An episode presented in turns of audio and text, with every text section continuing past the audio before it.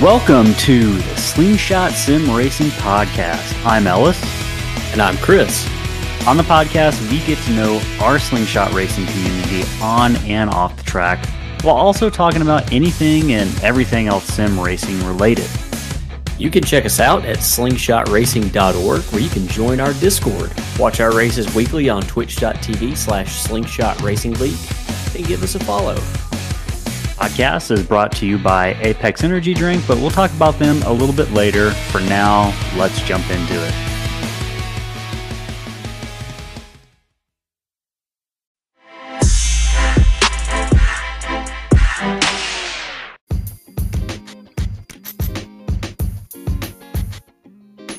All right, it is episode 19. We are almost to 20.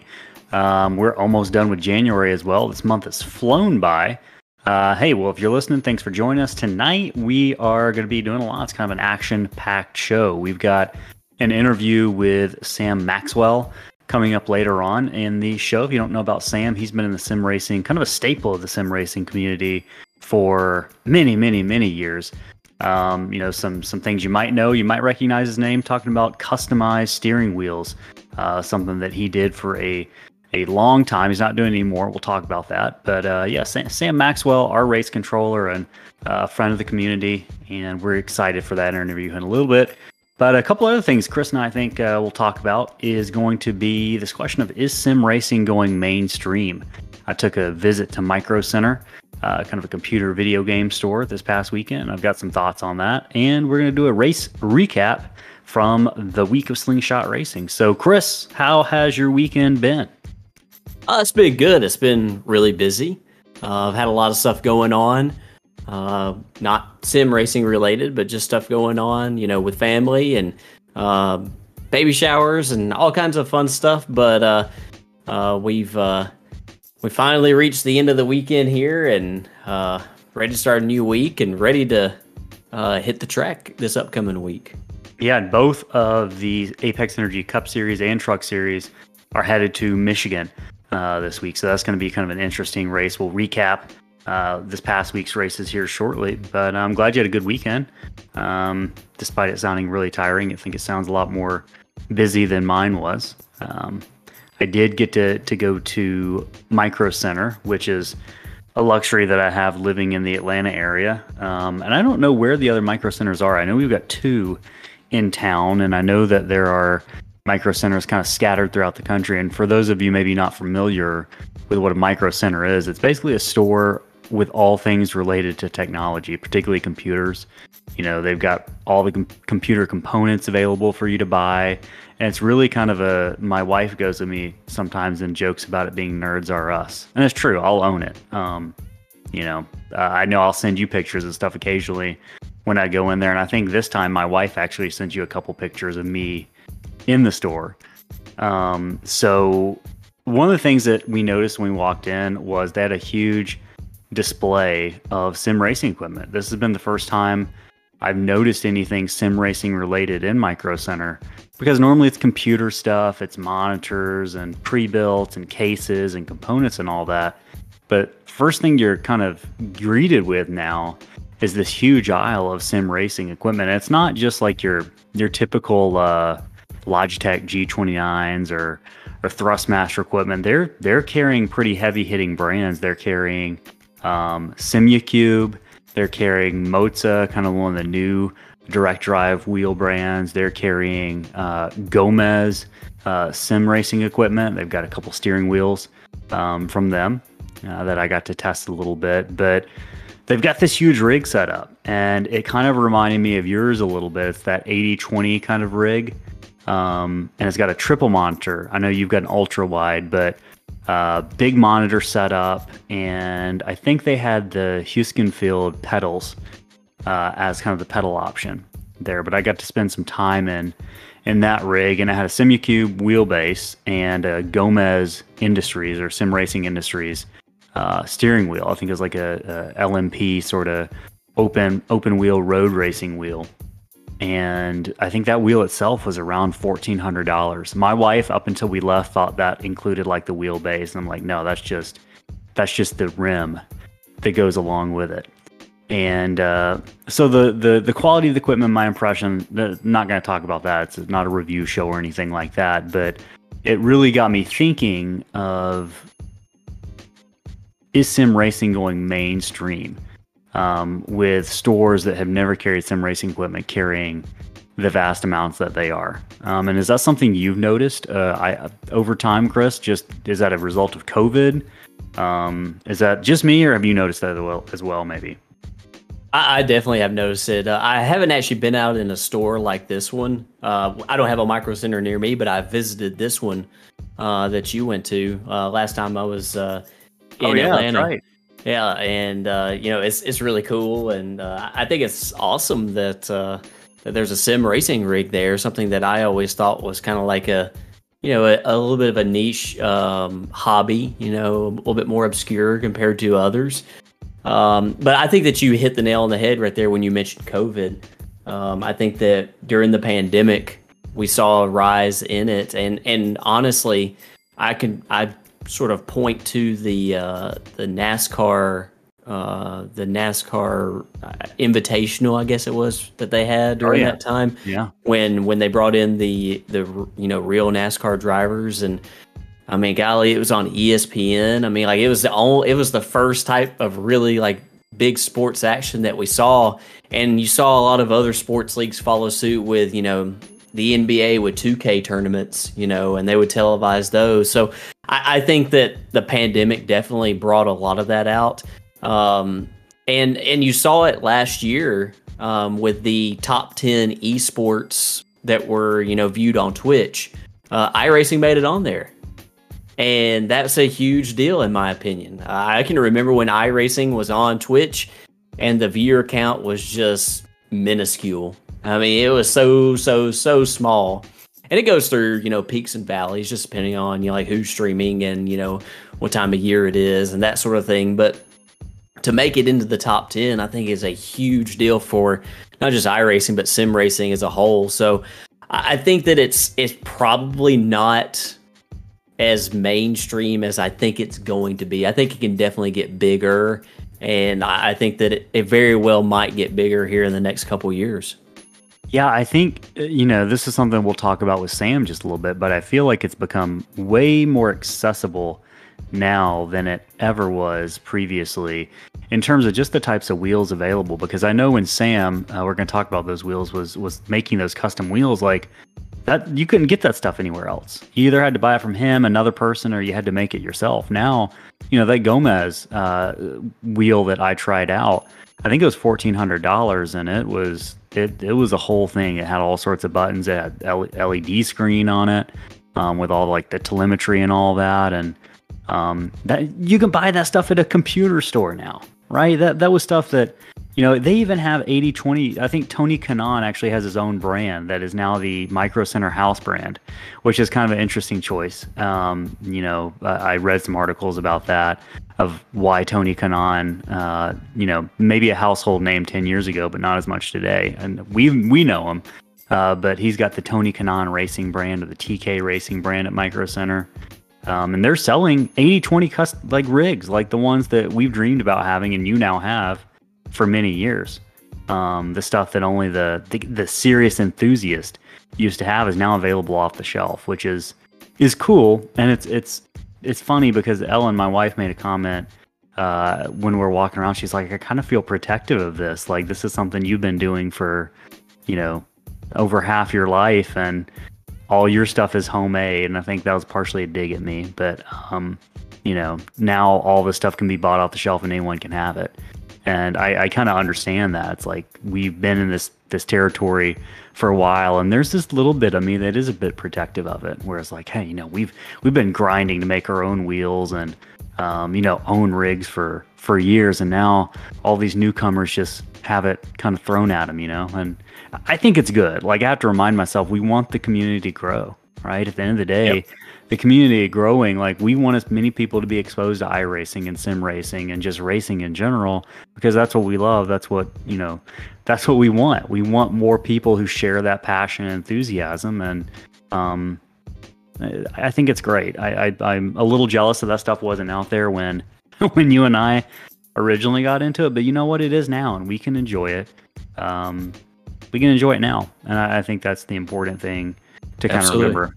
So yeah, I, I I'm glad that Micro Center is doing that. And hey, if Micro Centers for some strange reason listen to this podcast, we need to talk about the way your rig was set up. Um, you know, I have a, a couple the, the field of view. I'm not the field of view police, but it was the screens were a little high and they're a little far away.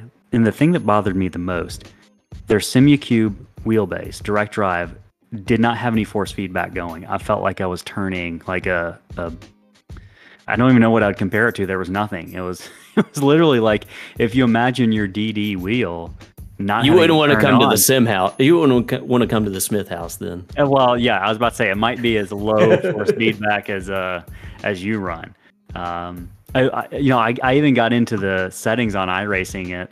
Uh, you know, trying to look like I knew what I was doing, and got in there and looked at what it was set up, and it, it had zero force feedback set as the newton meter setting um, in iRacing. So I adjusted that, and I didn't get didn't didn't feel any better. So I don't know what happened. I didn't want to I didn't want to embarrass anyone, you know, or start start asking questions from the guys who work there. But um, you know, I, I do think there there's a little room for Im- improvement there. Um, but I think it's great that they've got that. So anyone and everyone could just go and sit there and do it. I thought that was awesome. So yeah, yeah.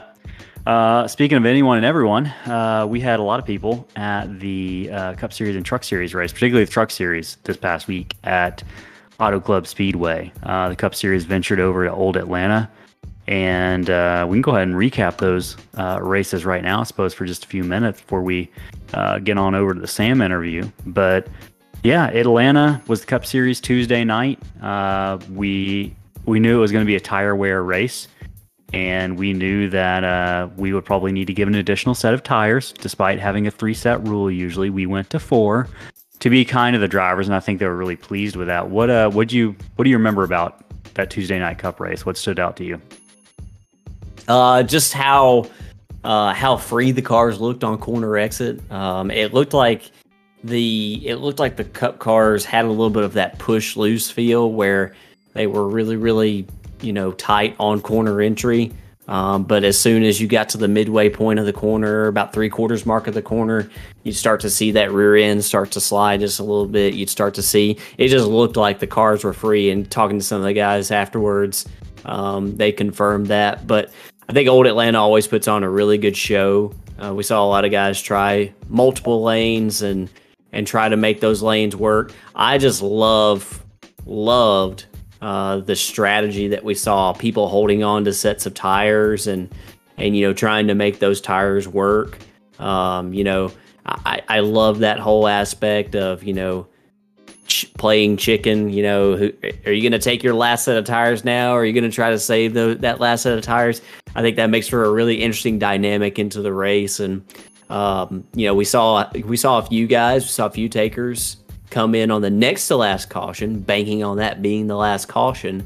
Um, and then we saw some guys hold on to it, and it worked out for them. People like Aaron Smith, who went on to win the race, but I think that it's it just speaks to even if you do have an extra set of tires, sometimes that bites you in the end. Sometimes you you just get bit a little bit by the uh, um, you know the way that the cautions fall. So um, it was a great race though. Yeah, there there's never you know that's that's one of the, the discussions we have frequently in Slingshot, right? Is there's never a way to to get good at predicting the strategy, right? I would say the majority of it is about luck and we've been on the receive the bad end of that receiving end for many many races where we thought we've had the right strategy and something goes wrong and that's what makes it exciting because you never know what's going to happen but uh, we saw that tuesday night atlanta aaron smith went on to win the race surprise of the season so far from me two races in in the cup series is tony hilbrins uh, you know he's our, our broadcaster and producer for the truck series races on wednesday and we've raced with him before, and he's a great driver. But I think he is is he top two in points or no? He's not top two in points because he had the crash at Daytona after leading most of the race. Um, but he's had some really good runs, and he's got a lot of speed. I'm looking at him as someone who might actually be someone who can challenge Aaron Smith for the title potentially. Yeah, I agree with that. Uh, Tony, it might be a surprise a little bit in a way, but also I I'm not hundred percent surprised because of just his experience with this car.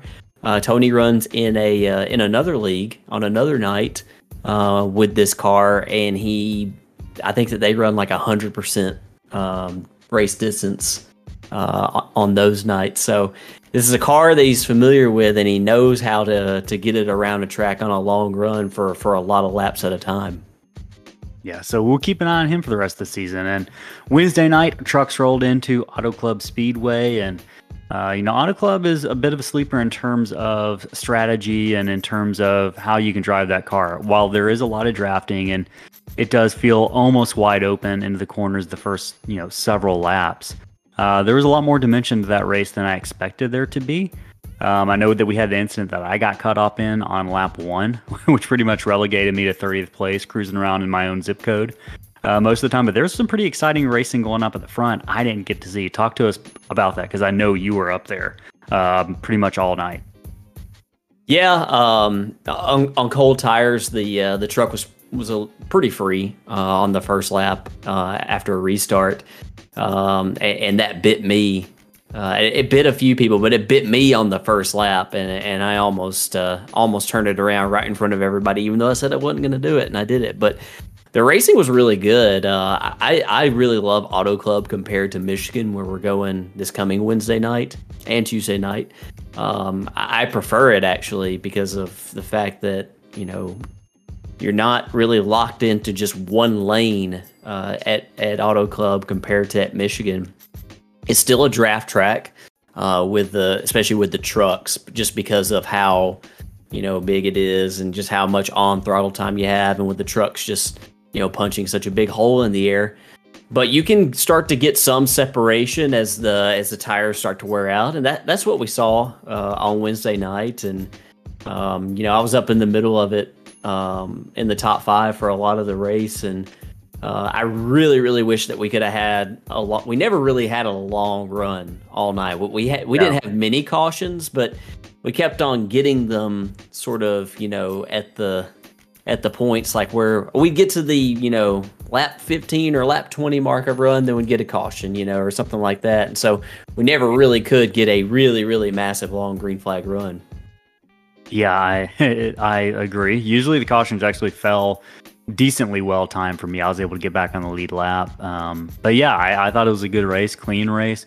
Uh, again, I think we might have spent under 15, right around 50% under caution. Um, Sam Maxwell does a good job of giving us those numbers, but uh, we got to check in with Scott about that for the truck series. So, but I feel like we're doing we're doing good. We cleaned it up a lot from Daytona, which was a goal. Yep. Um, you know, guys still getting familiar with each other, getting familiar with the trucks, and uh, it is a league that uh, a series particularly that that welcomes drivers of all skills. So, if you are interested in joining either one of those series, the Cup Series or the Truck Series, uh, you can find the information about that on our social media uh, and slingshotracing.org. Uh, and there are only two races that we've run. We've still got 13 left in each se- se- uh, series, so still plenty of time. Um, quick preview, maybe 30 seconds. What should we be looking for at Michigan as both the, the ARCA cars and the trucks head into to that track this week? I think it'll be a little bit similar. I, I haven't run the uh, I haven't run the ARCA cars at Michigan in a very very long time, so uh, I can only judge it based upon like what we had in the next gen, and it was heavy tire wear in the next gen for our last uh, in season two of our Cup Series. Mm-hmm. So I'm wondering if that's going to be the same thing. I might turn a few laps uh, tomorrow just so I can have somewhat of an idea. Uh, and the truck series, it will be more draft heavy than what you saw at Auto Club. I suspect that we'll see everybody staying right up on top of each other. Um, you might see, you know, a few different packs, but it will be very, very draft heavy. And um, hey, it, it, never fails with a Michigan race. It always comes down to fuel mileage. So uh, might even see that. Yeah, it's going to be a lot to watch out for. A lot of interesting dynamics and storylines to keep an eye on. If you're interested in uh, those weekly races we run on Tuesday and Wednesday, and you can follow us at twitch.tv slash slingshot racing league. And we run at 8.30 Eastern time on Tuesdays and Wednesdays. So yeah, I think this is a good point to probably end this segment. And we will take a quick uh, break and hear about Apex Energy Drink. And then we'll move over to our interview with uh, kind of sim racing staple Sam Maxwell when we get back. We'll see you soon.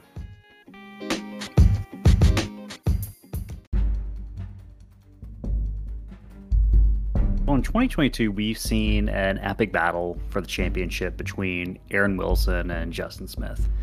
Neither one have really been able to gain an edge on the other. And, like, I know personally, I have at least one driver I find myself side by side with each week.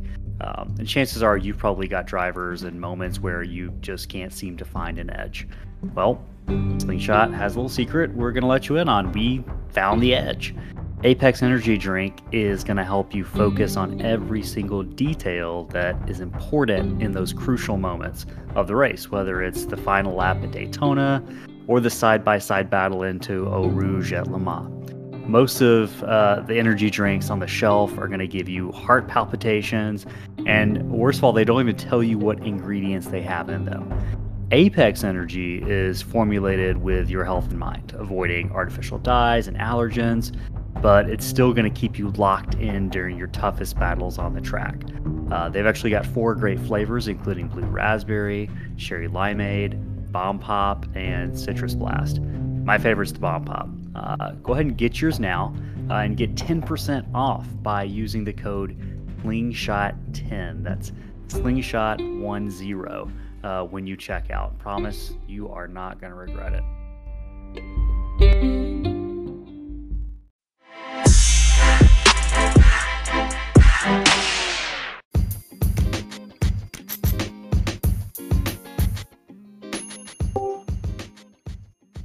All right. So we are back to the interview segment here, and we are lucky enough to have uh, actually our race controller for the Cup Series on. Uh, but his his history goes a lot deeper than that. Uh, Sam Maxwell, who has spent a lot of time in the sim racing industry in a variety of different kind of roles. Um, you know, most notably, at least for me, uh, is the the owner and creator of Sam Maxwell Customs uh, made steering wheels for for many years, and and they're still kind of making them, but in a slightly different way. We can talk about that here shortly. But hey, Sam, we appreciate you uh, joining us tonight. How's your weekend been so far? Well, so far so good. Thanks for having me on. I appreciate it. Yeah, no problem. We're glad to have you. Busy day. What what'd you get up to? Uh, no, not really. Had a friend stop over. We spent some time on the sim rig, actually, running the ring in a variety of cars. It's so oh, nice. with friends. Yeah, it's like, you know, the same track over. They all get used to it. it we turn the, the line on so they can follow. They know where to brake and gas. And uh, yeah, just let them go. You know, this is someone who's never done it before. No, no, it's one of my friends. So he does it. He's done it uh, quite a few times actually. So he's used to it. And, you know, he can get to one end from one end of the ring to the other without crashing if he tries. You know, so which That's is pretty good for most people that you know they uh, they can't get the car off pit road without wrecking. You know, so to say you can run the ring uh, without wrecking is something. That's you know? that's an accomplishment for sure. I'm yeah, not some, yeah. sure that's something I could say for myself, but yeah. Um, well, cool. We're glad you had a uh, enjoyable day. Uh, is that a pretty normal thing for you? You just have a routine for for getting folks onto the rig that maybe haven't run that much and aren't actual sim racers. Yeah, whenever I have a chance to have friends over and it's like on a one on one or a couple guys, I'll fire up a sim rig and we'll spend some time on it. You know, it's even not something you can do when you have poker night because you got seven or eight people over. But yeah, when it's just a couple guys, yeah, I'll fire up the rig and we'll, you know, spend a couple hours on it and have some fun. It's an enjoyable way to spend a Sunday for sure. Yeah. Um, so just a quick bit of background about you. Uh, married 34 years. Congratulations on that. Thank uh, you. No kids. Also, congratulations on that. Uh, yeah. Just, just kidding. Uh, but uh, you've been a mechanic since I'm guessing you were 14 and not 2014. Yeah, no, I was 14. I uh, did my first set of head gaskets when I was 14 years old, and have been doing spinning wrenches for money in one form, shape, way, or another since then. Uh, was that like a uh, was it family who was teaching you this, or how did you come? Yeah, to, well, into that know, knowledge. My father tried to help me. He he was uh, somewhat skilled with tools. His father was a mechanic, so uh, you know a lot of uh, my grandfather's stuff passed down to me as far as tools go, and uh, the interest in the cars. My father was mm, not the sharpest tool in the shed, you know but uh, yeah, I uh, that's where I got it, working on the family cars, and that you know led to me working on my own as a kid. Back then, you know, that's what kids did. We worked on our own cars. We were all you know driving V8 hot rods, Mustangs, and Chevelles. Were everywhere. You know, Which one did what did what what kind of car did you have? I was a Ford guy. My first one was a 69 Cougar, and then I had a 71 Mustang, and I've had a slew of Fords since then. I used to have a Cougar. I think it was a 2001 Cougar. Not not quite the yeah. same car, but Yeah. uh, Yeah. That's a Fox body. That's a nice car, too, Uh, though. yeah, it was it was nice until it wasn't nice. It had some. It sat in the shed for for many years. It was my wife's grandmother's car, and it just sat Oh. there because my wife's grandmother wasn't driving, and I kind of needed Yeah. a car. So it was a free car, and it was a cool looking car, painted and everything. But uh, you know, it, you know, the part reliability goes down the longer they've been sitting there and not getting any action. So Yeah, exactly. um, well, cool. Uh, so you were a mechanic, and then somehow that transitioned at some point into building sim steering wheels. I'm, I'm imagine you got into the sim racing hobby before that. Oh, yeah. Um, how did you Yeah. get into sim racing? It seems like there's a, a bit of history there uh, that date predates maybe Chris or I. Yeah, quite a bit ways back. And I'll tell you the story how I get into computers because it leads into the sim racing. I was in a mall somewhere back when they were really popular and it was the only place you could buy stuff. And I walked by a Radio Shack and they had uh, the shareware of Doom running on a computer. and I said, hmm, I got to have that. You know, because it was like the first time I had ever seen a reason for me to have a computer. Because all That's my family like. "Oh, yeah, it was. And I was like, okay, now I have a reason. That will give me something worth buying a computer for. And, you know, that was me stepping off the deep end. I uh, then I was into uh, liquid cooling and overclocking everything. And this was back in the, the 80s and the 90s when no one was doing it. You know, we were groundbreaking. No one was liquid cooling. You couldn't buy liquid cooling stuff. You had to make it. Yeah, that's uh, that that's something that still intimidates me. I've got the all-in-one cooler. Oh uh, yeah, which I'm sure the custom run guys laugh at. But I, the more I look at the custom run stuff, the more I'm like, oh, this kind of seems cool. I'd like to try this. But yeah, that's Chris is a huge Doom fan. I don't know if Chris played the original Doom, but um, Yeah. and then obviously once I you know figured out that you know first person shooters were, were worthy of a PC, I started looking into sim racing, and then I found uh, a bargain title of uh, the Papyrus. Uh, Indy 500, the simulation. It was just the one car on the one track, and that's all you got. And I didn't have a sound card at the time, so I was playing through the you know the speaker, and it was only six notes but I was still doing it. And then, mm, like within six months after that, they came out with IndyCar One, and I was like, okay, now I got to get serious. And I did the started the the never-ending computer upgrade at that point, and uh, built myself a set of pedals out of uh, uh, house door hinges, some springs, and some plywood oh my gosh, little potentiometers inside. Because before that, I was into RC. I was into planes and boats and cars and slot cars. I did slot cars for a while. I was looking for any way to compete. You know, let, I want to go racing. I and- feel like there's a lot of carryover between a lot of this stuff because my dad, my dad, who's into sim racing and was into the original NASCAR racing online from Papyrus, was Yeah. also a, a huge RC racer. We spent years racing slot cars. So I feel like there's a, if you like some of this stuff, you're probably gonna like the other stuff too.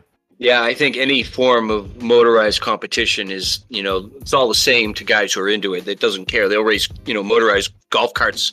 That's all they got, you know. Racing is racing, and that's what it's really all about. I'm No, I looking did- at a picture of uh, the Indy 500 game from Papyrus, and I'm actually impressed by the way the cockpit is kind of kind of modeled here. Uh, I don't know. You probably tell me. Did the gauges and all that actually work? Did the You, you know, I honestly couldn't tell you. I don't remember that far back about how the game actually played. I don't even know. I, I was playing it on a keyboard, first of all, you know, and uh, it didn't take long for me to jump off from there. You know, once the IndyCar One came out, that was it. I was hooked. You know, the whole thing. I was on board.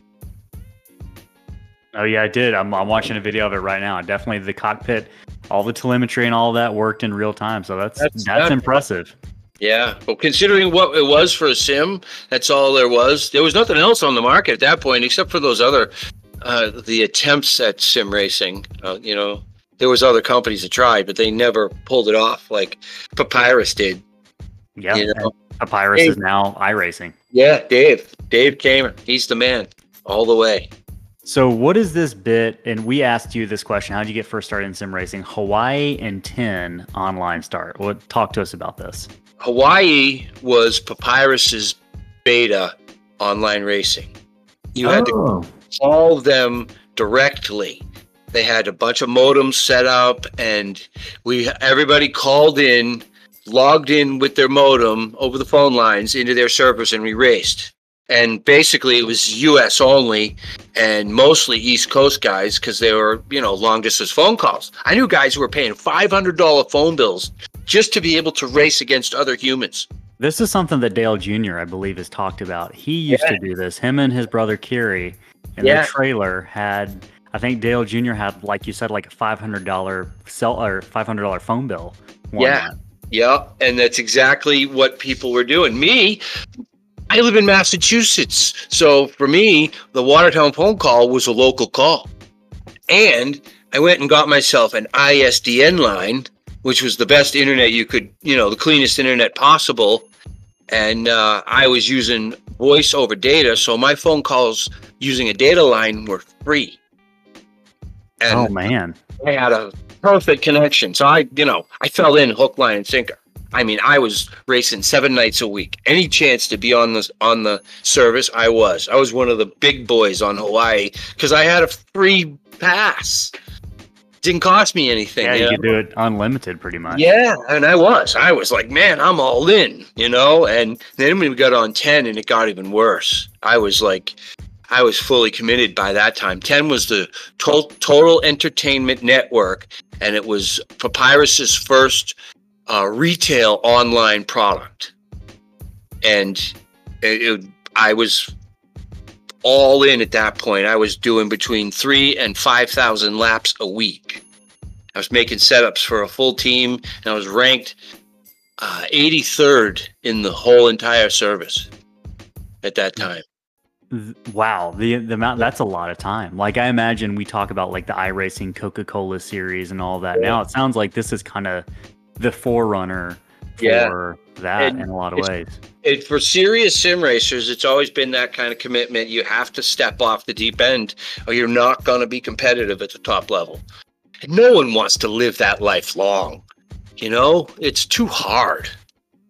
Just mm-hmm. it's, it's all consuming. I suppose if you're racing a real race car, you put that kind of commitment into it.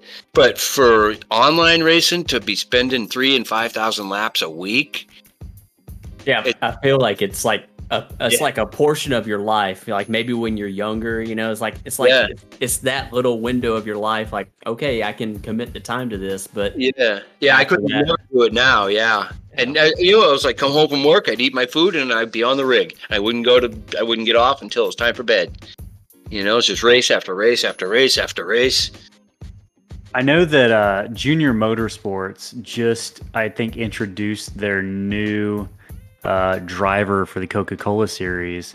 And I can't remember his name, but I do know he's an older guy who's been around in the sim racing game for a while. And I think they talked about this on the sim, um, the iRacing podcast, Yeah. uh, iRacers Lounge about, you know, are the old guys going to approach things differently in terms of are they interested in running you know x amount of laps every week and and how's that going to kind of uh, impact their competitive performance so i'm i'm kind of interested to follow uh, them i can't remember his name we'll try to that gentleman is actually Kevin King. Kevin King Yep, he has So- been around for a while. So I'm interested to see how competitive. I might even just, you know, I, I occasionally watch a little bit of the Coca Cola series, but I might watch a little bit more just to see him and kind of follow that story a little bit. So, Uh, yeah, um, Oh yeah, I, you know what? I can see how the the younger kids can be so competitive. You know, I understand it. I used to do it. I was there, and most guys my age, and, and I would say even into the the mid thirties and older, don't really have an interest in that kind of a commitment. You know, it can't be their only thing in their life. And for me, Yeah. at that point, it was. It was sim racing. That's it. What am I doing? I'm sim racing. Oh, I'm not. Yeah. I'm sim racing. Yeah, exactly. And even now, like Chris is 34, I'm 33, and I think there are times where I'm like trying to figure out, like, do I want to, do I want to get on the rig tonight? And honestly, probably the times I get on the rig like twice a week, probably, which I, I kind of want to do more, but there's also times where, hey, I kind of want to just sit in my lounger and play like a video game tonight and just relax a little bit or, you know, watch a movie with my wife. And it is Yeah. a balance. And the older you get, I do feel like the more difficult it is to find kind of a, a, a good balance that works for you. And if you're ever feeling like you need to get in the rig, that's maybe the time where you need to kind of reevaluate. At least in my my opinion, if Yeah. you're forcing yourself to do it because you feel like you have to, are you really enjoying it? And I Yeah. know a lot of these guys probably are, are in that similar situation. Right. Committed to being fast, no matter what, requires that you're going to do a lot of work you don't enjoy. Yeah. You know, that's Yep. just the fun right out of it. You know, here, go run 100 laps and evaluate this one change.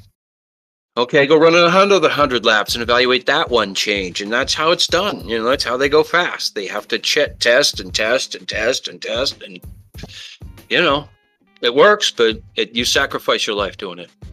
And I'm done with that. Now, in terms of going fast and, and wanting to go faster, Yeah. Uh, a lot of those guys who wanted to go fast, you know, 10 years ago, they had a, a certain type of steering wheel that was custom made yeah. uh, from a, a small little company called Sam Maxwell Customs. And I know I've been I've been into sim racing. Chris and I've been in there for what? We're going on 20 years probably. Yep. And I remember in the iRacing forums always seeing something about Sam Maxwell Customs. As you know, I was probably 17, 18 Yeah. years old, and I can remember it. Um, yeah. So when when you uh, responded to our kind of uh, you know uh, flyer for needing a race controller, I was like, wait, that that name sounds familiar a little bit. So I did a little bit of digging. I'm like, it sure does sound familiar. Um, Yeah. I'm looking at some of your some of your steering wheels. I was I know the website doesn't exist anymore, but there is a thing called the Wayback Machine from the National Archives that basically goes and kind of uh, does a scan of the internet every day and it saves little snapshots of websites. And I'm looking Oh. through your gallery page, uh, Sam Maxwell Customs, and these are some impressive, impressive steering wheels you built. You've got all sorts of wheels. It looks like you got some open wheel designs with screens on them. You've got. I'm looking at one open that has like actually looks like wood uh, Yeah. as the grips. I did three wheels with wooden grips on them. They were all handmade, and uh, they were absolutely gorgeous. They felt like a million dollars in your hand because wood is, you know, friendly. It feels really nice. But they were rigid. The the grips were rigid. They didn't. They couldn't go into production because it was, you know, it wasn't feasible. They needed to be rubber. But they looked. That was just a concept that you tried yeah, out. yeah. I made three of them and sold them, and yeah, they were a lot, a lot of handwork. You know, sanding and everything all had to be done by hand, but they were absolutely gorgeous when they were done. You hold it in your hand, you're like, wow, this thing is awesome. You know, that wood just felt so nice. Very premium. I'm looking at a picture of it right now. It looks amazing. Yeah, it was an awesome wheel. It What was kind of wood was it? at the time. I did three of them. One of them was zebra wood. One of them was bloodwood, which was like vivid red, and one of them was ebony, which was black. Yeah, I'm Yeah. looking at the uh, the red. Yeah, the red ones really stand out. The zebra Yeah. wood one really does too. Those two in particular look really fantastic. The black one just looks like a wheel with black grips. You know, doesn't you can't tell it's wood. Now, one of the ones that stood out to me was this. It looks like an oval wheel, uh, kind of a bigger rim. I think the the rim was made by Joe's, but it's got all these holes. Uh, I don't know if remember that one. wheels. Yep. Yeah, I, how comfortable was that wheel? I'm just looking at it, and it looks it looks really cool. But I'm wondering about as I'm driving, like, are my hands going to end up with all these little indentions on it when I'm done with the race? That's a glove wearer's wheel. I would imagine it would have to be. Yeah, because I couldn't race with it. It was too too stiff for my hands as well. Some like the dirt guys were into it and they wanted it, and uh, guys who wore um, gloves a lot didn't care one way or the other, you know. But beyond that, it wasn't a very popular wheel. I didn't build more than maybe two or three dozen, all said, you know, because it didn't feel good. You couldn't hold on to it with bare hands.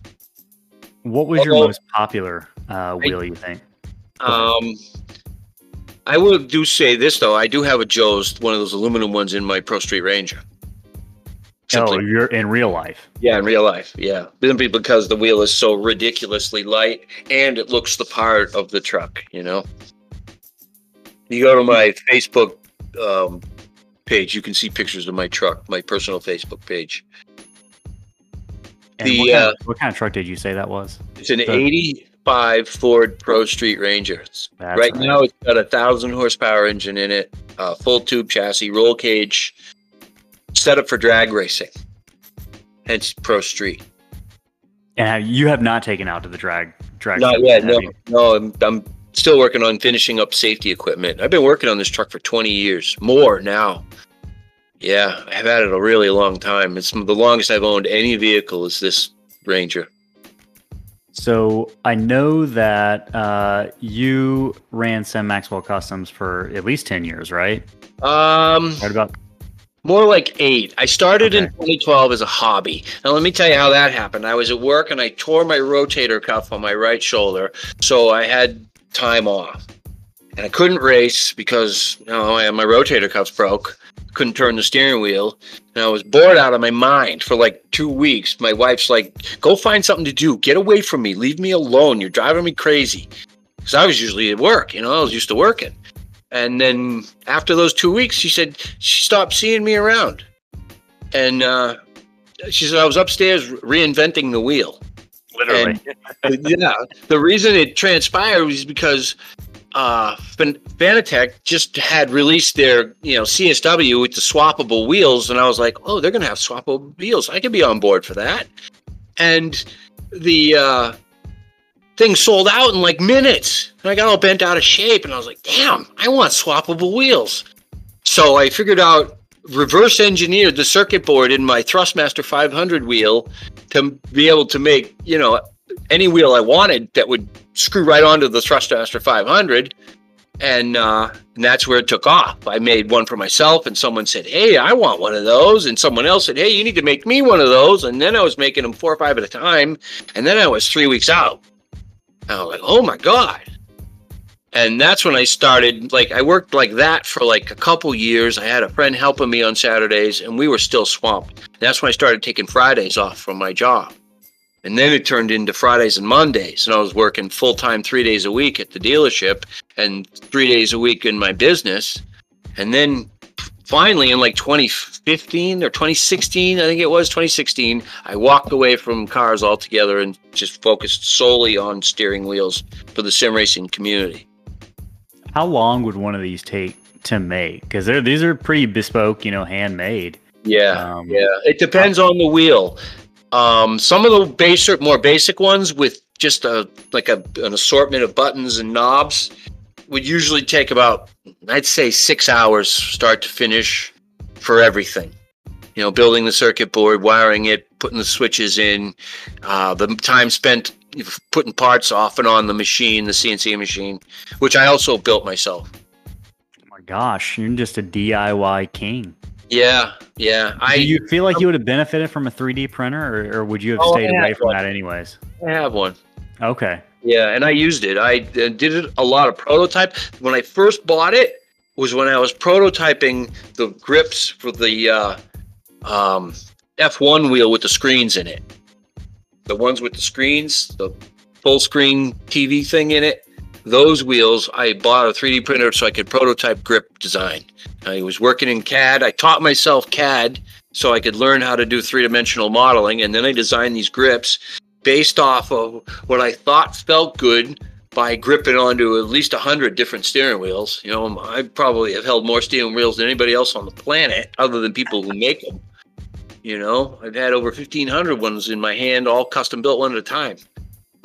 Oh man, But the, the grips, yeah, I designed them in CAD and then I 3D printed them. And then I hired a 3D printing service to make me masters, which were plastic. Uh, Mhm. That company was called Shapeways. And they printed me masters. And then I made my own molds using silicone molding material, like they would use movie making props. And I made my own grips on my own machine carbon fiber faceplates. And that, if you look now, you can see there's at least a dozen different guys making wheels like that now. oh yeah. This is The we talked about that at the beginning of the show a little bit. I took a trip over to Micro Center uh, yesterday, Yeah. uh, which is a store we have. I don't know if they're in Northeast or not, but it's like a computer store. But they've got all this sim racing equipment now that they Yeah. didn't have like a year ago. And you know, I got to try out. I think Gomez uh, Sim Industries or something like that has a Oh yeah, yeah. A really nice like a, a fourteen hundred dollar wheel, and they had it hooked up to a Simucube base, and um, the, just the fact that you can buy those sorts of wheels in a store now. Um, yeah. I- I, look at I look at your stuff as like a you're, you're kind of the the forerunner to a lot of that stuff, honestly. Yeah. Yep. I, I taught the world how to make sim steering wheels on a production based basis so that people could make money doing it. You know, I remember do it. I uh, I made a, a wheel when I was probably well, I, I wish I was younger when I made it. I was probably 22 or 23. I made a wheel, tried to make a, a open wheel kind of steering wheel out of MDF, and it Yeah. worked, but it wasn't that great, and it wasn't that.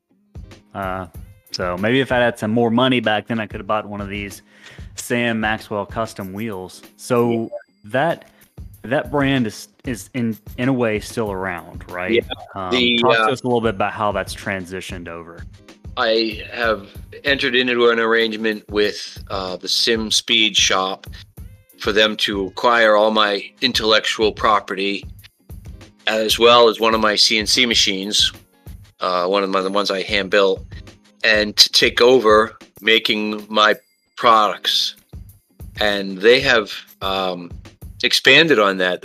As a matter of fact, I just did a brand new wheel design for them a month and a half, two months ago, and he's already made at least a half a dozen of them. And that was a brand new design for me, the first one I'd done in years. And uh, yeah, I'm pretty. He's pretty happy with it. He's pretty happy with the arrangement we have, and uh, I'm pretty happy to see the line continue on. You know, my name to and my products to to continue to have a life after me. You know, I think ultimately that's what any you know, designer engineer wants to hear is that his stuff is outliving him. Yeah, yeah. I think you're out of all the people out there that have done this, you're you're at the top of the list for being deserving of Yeah. that. How did that feel to kind of, I guess, get back into the game? You know, after spending a little bit of time out of it with designing the wheel um, that you just ended up designing. It was pretty rewarding actually because I used to do it, you know, four or five times a week, and uh, banging out new designs was easy, and I enjoyed it a lot. I, you know, it was one of the reasons I taught myself CAD because I really liked doing it. I liked being able to design something and then 20 minutes later be holding the part in my hand. I thought that was amazing to be able to do that, and you know, being able to go back to that and have a little taste of it was pretty good. I enjoyed it a lot doing a new design. You know, I don't know if I want to go back to doing it full time and, you know, having to re- rely on it and everything, but it was fun to do one and have it be done and nice and, you know, be appreciated by others. I enjoyed it. The godfather of sim custom wheels. really? though. Yeah, you're absolutely right. It goes, goes further back than that, guys. If you go back to the old forum and you search Sam sensor, if you go back far enough, you can see where the time in 2010, I think it was, I introduced the sim community to something called a pressure transducer. I had a set of pedals that were basically made out of plywood, which You're the- that guy. I Yeah. just I just realized that. Yeah, I'm that guy. So way back then, every set of brake pedals you see now that have pressure transducers use hydraulics. That's all because of me. I totally taught them how to do it when I showed them my uh, pneumatic pedal uh, based system. It had a pneumatic piston partly filled with shock oil and a little bit of air and a pressure transducer, and that was my brake. And I it- think I almost bought one of those at one. I feel like I at Yeah. least looked to try to how to how to buy one. Yeah. Yeah, it was uh it was pretty revolutionary back then because everybody was using load cells and Yeah. they're crap, you know. It took a while for them to get good, but a pressure transducer, that's pressure is a voltage. It's exactly what you want. You know, it didn't require any special electronics. It was just like a potentiometer as far as the game controller was concerned. You know, didn't nothing special. Hook it right up to your your old game controller and it worked fine. It was perfect. And man, they ate it up they man, one guy come out with a hydraulic set and not like six months later there were three more and then another six after that there was like a dozen guys making hydraulic pedals it was amazing how fast it kicked on because it worked. It was awesome. It worked well. Even though Gosh. those cheap woody pedals that I made with that, you know, little slave cylinder in there, it worked awesome.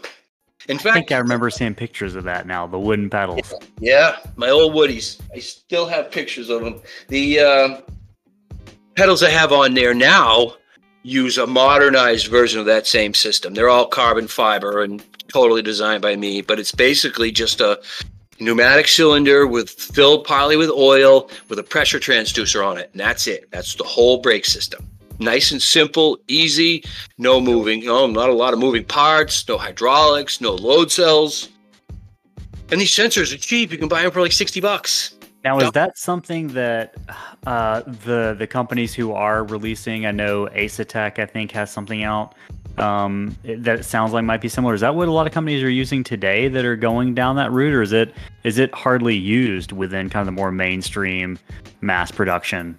I think the guy, the people who are doing the plastic pedals, like Thrustmaster, and they're all sticking to load cells simply because there's no liquid. There's no Yeah. pressure that you have to measure, so they have to use a load cell. So if you want to avoid having liquid in there, you got to go load cell. But the bad news is the load cell requires its own special driver board. The load cell is also very expensive, has a theoretical ceiling, and is finicky as hell. They are just, you know, just a nightmare to, to keep running right. And the pressure transducer, I put these pedals on my rig, I don't know, four or five years ago. I haven't touched them. Nothing. Done nothing to them. And they work like day one. And Still ticking right along. Yeah, I mean, pressure transducers are everywhere in the world now. All the fuel injection has them. All the air conditioning systems have them on cars, and that's how I figured out that I was like, man, there's a pressure transducer on this AC system. I wonder if I can make a brake pedal out of it. And that's how it was born. The entire hydraulic brake, uh, you know, all the everything that came from that was born from that one moment where I looked at a pressure transducer and said, I wonder if I can make a brake pedal out of that. And I'm amazed by the way your brain works. Um, you know, that's that's so impressive that you can reverse engineer things. You can, you know, it's almost like if there's a will, there's a way. Yeah, Um, well, I'm one of those guys who doesn't buy anything unless I can't make it. You know, if I can make it, I'd make it. That's just how it is. I've always built my computers. My sim rig is 100% fabricated by me. There's no store bought pedals, no store bought steering wheel, no store bought rig, nothing. It's all, you know, fabricated and little pieces bought, you know, all the, the sensors and pistons and stuff like that get purchased. But all the bracketry, everything, the design, it's all in house. It's all me. man, that's. Uh, wish I could. I, I wish I my brain worked that way, but um, you know, Yeah. if, if all of our brains work that way, then I Yeah, think we all get it along. would be overcomplicated, I think, if that was the case. Oh yeah, You oh yeah. I mean, I can't. When I look at something, I can't help but take it apart.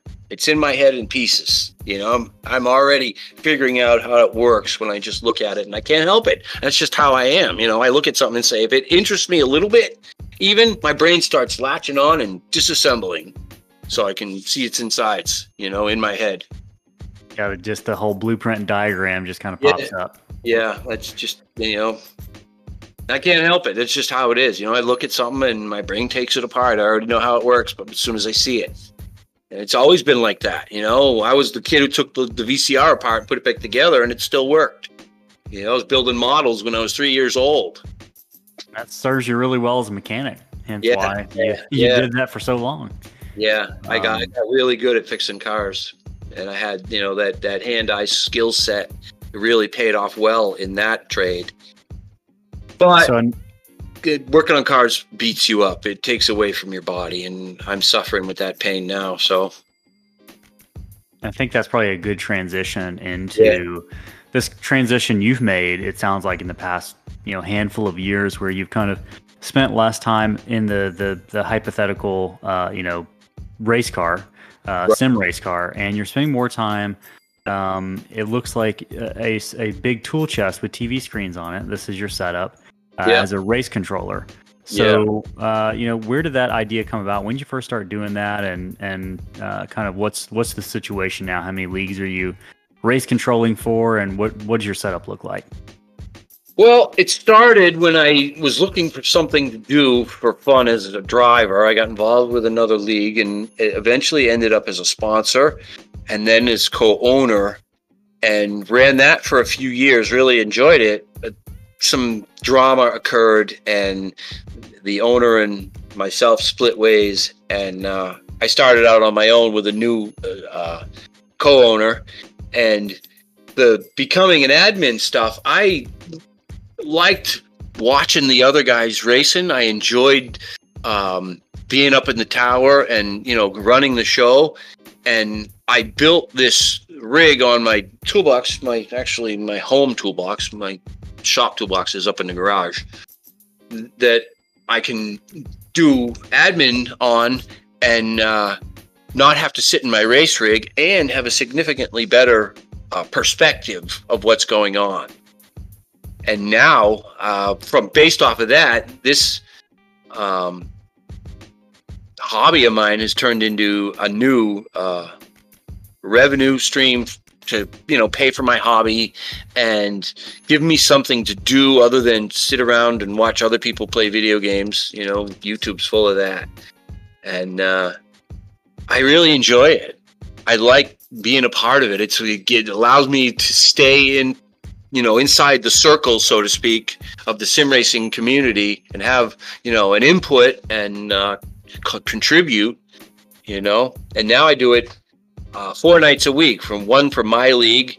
I uh, do for you guys on tuesdays. I have another league coming up on thursdays that'll start february which is next week. And uh, i have a friday night league. So i'm doing it four nights a week now. Basically know. same for this yeah you've been a real asset to us. Where we've been lucky to have you, and we just kind of you fell into our lap to a certain degree. We didn't yeah we didn't go looking for Sam Maxwell, but Sam Maxwell found us. So yeah yeah Uh, uh, I do have one question for you. My dad wanted me to ask you this, Paul. Uh, he is wondering, do you stand at this tool chest, or is there a chair anywhere? Are you standing up the whole time? Uh, most of the time I stand, but I do have a, a uh, well, it's a medium height stool screwed to a piece of plywood with casters bolted to the bottom of it. And that's my chair that I, I rolls around. It's you know Man. kind of homemade, but it works. I don't know. I might end up at the hospital if I had a stool with casters on the bottom of it. Yeah, yeah, yeah. But anyway, yeah, mostly I stand. I find that it's more comfortable for me if I'm standing, especially since the screen is so big. You know, I need to be able to move around back and forth to uh, view what I need to see. Yeah, You know, like some tra- that's kind of. Go ahead. yeah. Some tracks, I like, for instance, a road course. I had to uh, control yellows for my Friday night league. They don't run yellows on road courses. I have to throw them manually. So I had to create a camera angle that would allow me to see the entire track at Watkins, Watkins Glen to monitor for cautions because most of the time when I do it, I lock onto the leader, look backwards with a rear chase view modified so I can see the field looking back. But at a road course, I need to the whole track all at once. Yep. And uh, yeah, big 65 inch screen. I'm looking, I got to turn my head almost 90 degrees to look from one side to the other. So sometimes walking is better. It makes it easier if I'm standing. Yeah, it's. Uh, I I find myself doing the same thing. You know, I don't know, Chris. Yeah. I, I don't know if you're sitting or standing, but I.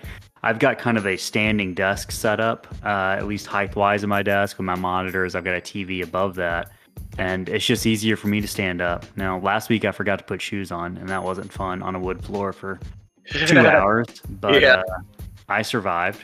But Chris, are you a, a sitter or a stander for the for the broadcasting stuff? Uh, I'm a sitter. Uh, who knows? One day I might uh, I might have a standing desk, but right now, uh, the desk that I have, uh, I'm I'm currently sitting. What I've got set up right now is I've got my PC set up on my desk, um, where I've got two monitors. One where I can run the sim on one and the overlays on it, and on the other one I can have Streamlabs and ATVO and everything pulled up. You know, Discords, uh, everything that I need on that one. And then I've got my rig, which is also the PC, sitting right next to it. So uh, one of these days I'm going to get me one of those desks that I can raise and lower as I see fit. Yeah, you'll have one next week. You'll have one. Next Yeah, yeah, next week. Yeah, I tell you what, I would never go back to a sitting desk. I like my go box standing height desk. I really like it a lot. Yeah, I like Yeah. it. It, it takes up less space by giving me more space. You know what I'm saying? A regular desk seems to take up more of the room and give you less at the same time. If it sound, you know, even you know, if it sounds right. Yeah, no, that that makes total sense. Yeah. Um, I am noticing. I'm looking at this picture that you sent us of your your setup, uh, and you've got it looks like race control software on Yeah. either side. Now I'm, I'm gonna take a shot in the dark here. Is this something you custom programmed yourself? No, actually. Oh, really? Yeah, it's um, what is it called? Sim racing apps, and they have a admin uh, app that allows me to do all the cautions and close pit road, and you know, shut people's chat off and on, and clear black flags, and all I have to do is click the mouse. It's a graphical representation. It makes it so much easier than do, you know trying to do line commands or right clicking on someone's name and issuing it that way. Yeah, this looks like something they would have like in the real NASCAR tower. Yeah, that's that's impressive. This is actually only the start of it. I intend to add significantly more screen real estate. The ultimate goal for me as a race controller is to get my second account up and running and be able to do uh, multiple camera angles simultaneously. Now we know we that's just going to be your Smurf account where you get all up in the, the rookie class and Yeah. destroy people. You know, I did that for a little bit, but it's kind of boring. You know, I'd rather race in a league against people who can actually beat me. You know, it's uh, I still have a pretty significant uh, ability talent wise, so I usually don't fit in most places. Yeah, I, I I do not understand that from my my lack of talent, but it is something nice. I would imagine feels pretty good. Um, well, here's the thing: like I race in this seniors group, and all I really have to do is show up and try to win. You know, and I win, and it, it, it gets to the certain point. It's like mm, I've lost, you know, the interest to be here because there's no competition. I'm out here just practicing.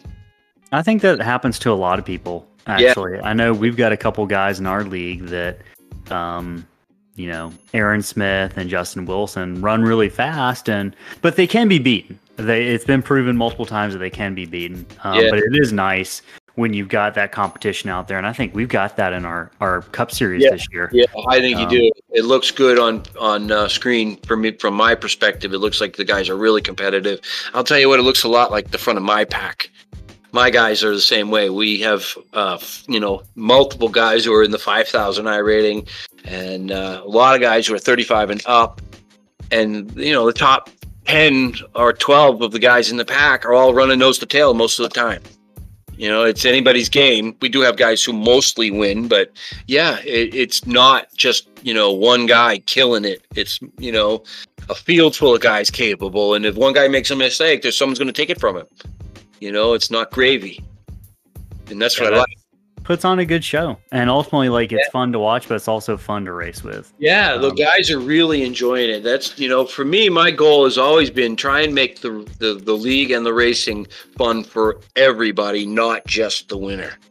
Correct. You know, Easier said than done. But yeah, it's it is hard. It's really hard, and uh, even with all the stuff I do in my league to try and generate more interest, you know, for the guys who run who can't win, aren't going don't stand a chance at being a you know top five guy. For them to still have you know a reason to compete, a reason to show up, a reason to have fun, and it's tough. But you know, they just keep plugging at it. You guys, you you will get it too. You know, it's it just takes a lot of effort. I find if you you a league that has ownership that cares will succeed. You know. I know I care. I don't know about Chris, but you know, I don't care about any of these guys. Yeah. There's loser drivers. Who needs them? uh, right. Yeah. Um, so I know speaking No, we of got a loser, good group. we do have a very good group. Speaking of loser drivers, I know Chris is excited to ask you about your favorite NASCAR driver of all time. oh yeah, Davey Allison.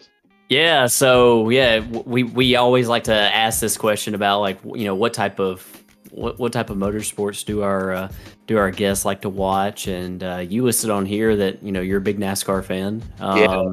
And Davey Allison's your favorite NASCAR driver of all time. How did that come to be? I got into NASCAR when I was a kid. I was I don't remember how old I was or what, but it was the Daytona 500 that ended with the fight. Oh yeah. Yeah, with uh, was Bobby Allison and what was the other guy's name? Cale Yarborough. Yeah. Yeah, and uh, they were fighting down and on the front stretch grass, and I mean, I was hooked. I was like, "This is NASCAR! Wow, this is cool!" You know, it was back in the when not many guys ran together. You know, it's not like it is now, but it was pretty exciting for you know someone who was a kid to see stuff like that happen. And I was hooked. After that, I was looking for it everywhere I could find it, and it wasn't much. You know, back then they didn't really put it on TV much. You know, Daytona 500 was it. That was the the entire year's worth Yep. of television. You know, and uh, yeah, ever since then, and then once I became an adult and started, you know, watching on the regular, I found uh, Davey. His father was still running at the time, and uh, he was doing really good. He was an awesome driver. He had a great team. You know, Robert Yates. The, the, that's the famous name. And uh, I was hooked, man. Davey was my guy. He was driving a Ford, and they were unbeatable. And I was like, man, this is awesome. Yates was the Yeah. gold standard back in the day. Yeah, man. You want to make power? He was the way. It is kind of funny though, because we're uh, Chris and I are both from Alabama, so the Allisons are a name that are very familiar to us. Yeah. But and you're that's why I run the number 28 to this day on all my SIM cards. Wow. Davey Allison. Yeah. Yeah, I run a different number for a different reason. Uh, my number is associated with uh, Bobby Santos Jr. You probably know James, Bobby Santos the third, Yeah. the modified. Yeah, I crewed for his father's for a brief period when we were running uh, street stock or late model. I forget what it was. It was a metric chassis GM based race car. And uh, yeah, I did that for like a whole year with them. And I've been a fan of him ever since. You know, him and his kid and old man Santos. I worked for him. He was a, a modified god around these parts up in Northeast. You know, Bobby Santos the first. yeah, that Santos name. I'm not a huge modified guy, but I I'm from with that name as it relates to to the modified world. Yeah. So Yeah, I got to be there when his father was doing it, and uh, even was there for wins, which was awesome. There's a picture of us, uh, and every friend and family member that the team had on the uh, front stretch at Seekonk Speedway the night that we won, and there are literally like 50 of us there around the car. Everybody ran out on the track. Everybody who was from Millis and all the people who knew him, you know, they were there for him. And yeah, we all ran out on the track. It was awesome. There's a picture of tight. like, tight 50. quarters. yeah, yeah. It was, uh, it was, it was an awesome event, man. I still cherish those memories. You uh you able to get out to the track any? No, days? not much. No, I made a few trips to Indy and watched the 500 for a while. I went to New Hampshire for about 10 years straight, and but that place just got boring. You know, and the racing's always the same there. So I haven't been in a while. It's been probably 10 years now. Maybe uh maybe maybe something else will get you out there. Or uh, do you have any local tracks?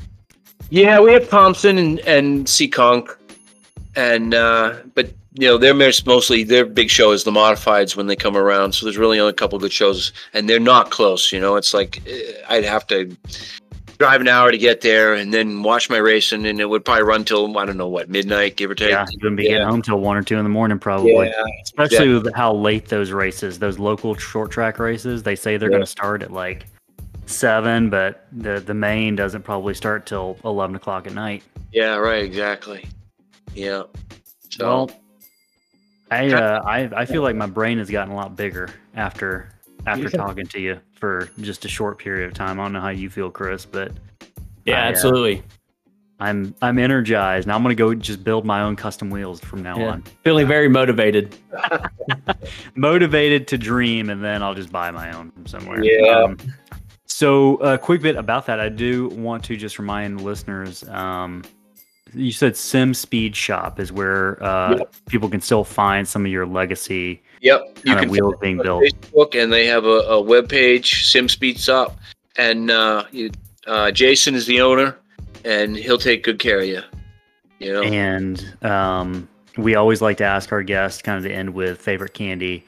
You're the first person who's ever said dark chocolate, and you said really dark chocolate. What percentage are we talking here? Uh, the bitter stuff. Like ninety percent. Yeah, right off the chart. I want plain chocolate. Yeah, that's my favorite. I'm with you. I know. really like the the darker the better. I'm with you on that one. Absolutely. Yep. I don't even want milk chocolate because it feels like wax in my mouth. It's not it's not real. Milk chocolate is not Yeah, real chocolate. No, no, it's all ugh, It's like not real. Yeah, you know. Yeah, real dark, bitter, kind of crumbly. Mm, yeah, that's the stuff. uh, well, I think this is going to be a good place to end it. Uh, we've we've learned a lot. We're so grateful to have you come on. We're just lucky to have you be a part of our community. Um, you're a real asset. We're we're lucky to have the history there um, and and kind of have that that uh, know-how and knowledge that is you've been really helpful for our race control. So from Chris and I, we're very appreciative of that. Yeah, I'm glad Um, to hear that. I really enjoy it. I like you guys as a league. You're doing a good job. We appreciate that. And uh, you got any shout outs you want to give before we uh, shut it down here? Uh, actually, I want to give a shout out to Derek Spear. I haven't talked to him in uh, I don't know three four years now, but he was the one who helped me get my steering wheel business off the ground. When I was reverse engineering and trying to figure out how to make it work, he helped me with a lot of the back end uh, beginning design work. You know, like he had a T500 adapter. He sent me some faceplates to play with. So yeah, I got to shout out to him and thank him for allowing me to, you know, have what I had as for my sim business. It was pretty awesome, and uh, it was because of his help. Yeah, Derek is a Derek's a great guy. He's a friend of Slingshot. He's uh, you know helped us do some giveaways the past two seasons, and Yeah, yeah, he's an awesome guy. And he is a, a, another asset to the community that I would say you know if, if you've got company and, and kind of your upper echelon, Derek is probably one of the few guys that's there with you. Um, so yeah, hey, great He's- shout out. he's the one who coined the phrase "Sam sensor." Really? Yeah, it was him. Yep. Yeah, That's, uh, was- little known fact. We just broke that right here.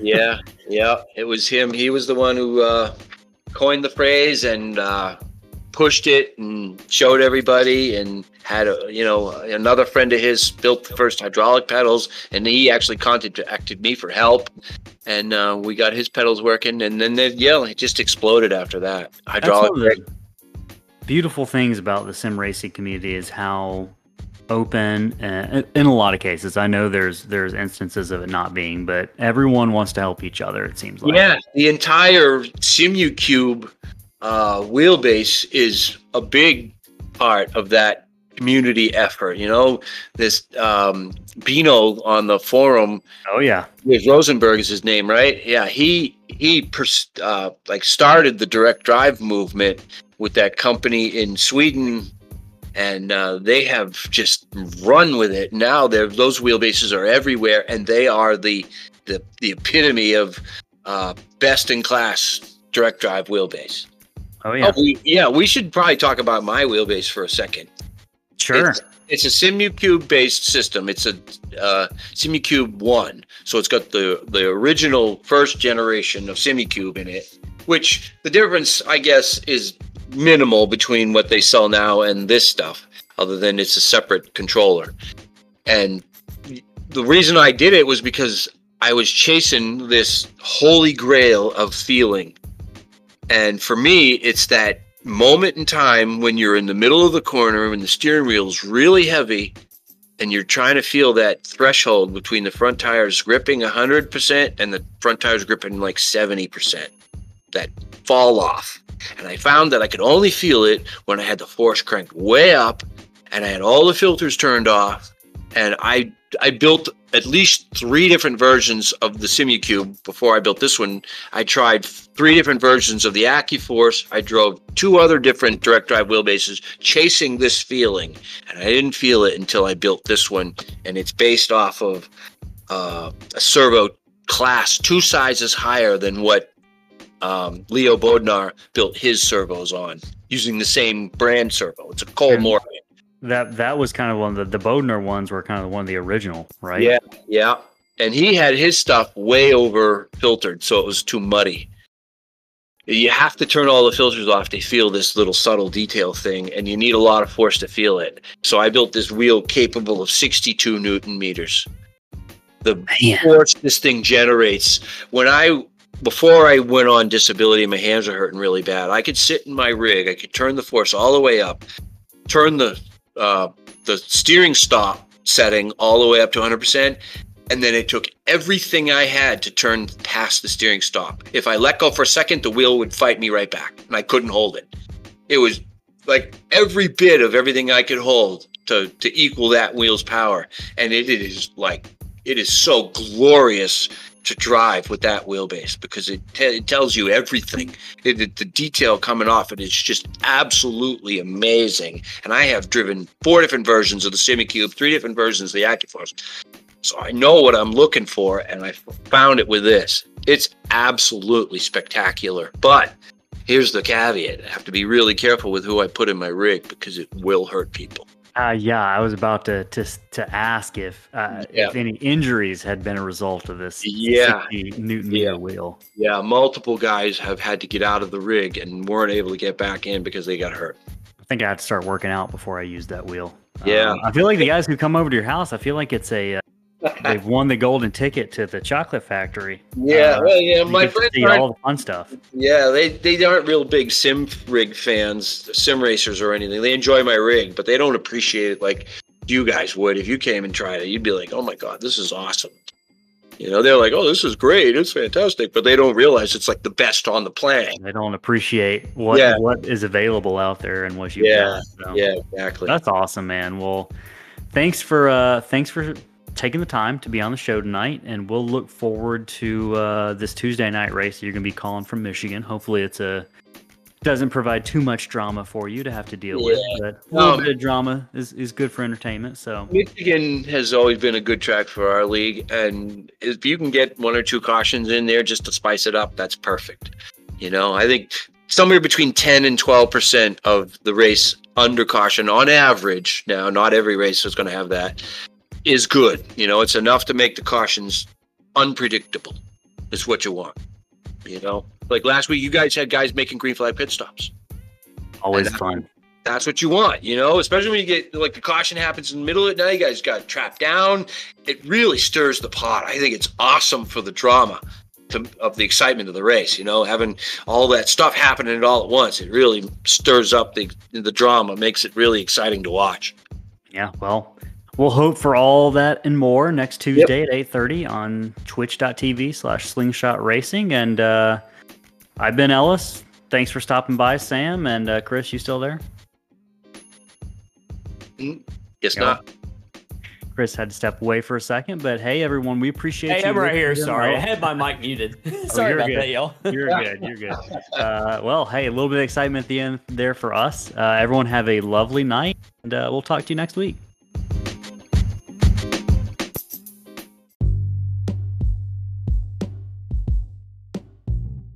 Hope you enjoyed that episode. We just wanted to say thank you for your time and your interest in our podcast, and really just overall thanks for listening. We work hard to bring these episodes to you guys each week, and thanks for being a part of our Slingshot Racing community. If you want to learn more, you can find us at slingshotracing.org. From there, you can find us on social media like Instagram, Facebook. You can join our Discord from the main website. And uh, if you're listening to us on Anchor, Spotify, or Google Podcasts, please feel free to leave us a review. Uh, the more reviews and the better reviews we have, the more people who will have access to this podcast. Uh, so, yeah, thanks for listening, and uh, we'll hope to hear from you and see you next week. Bye for now.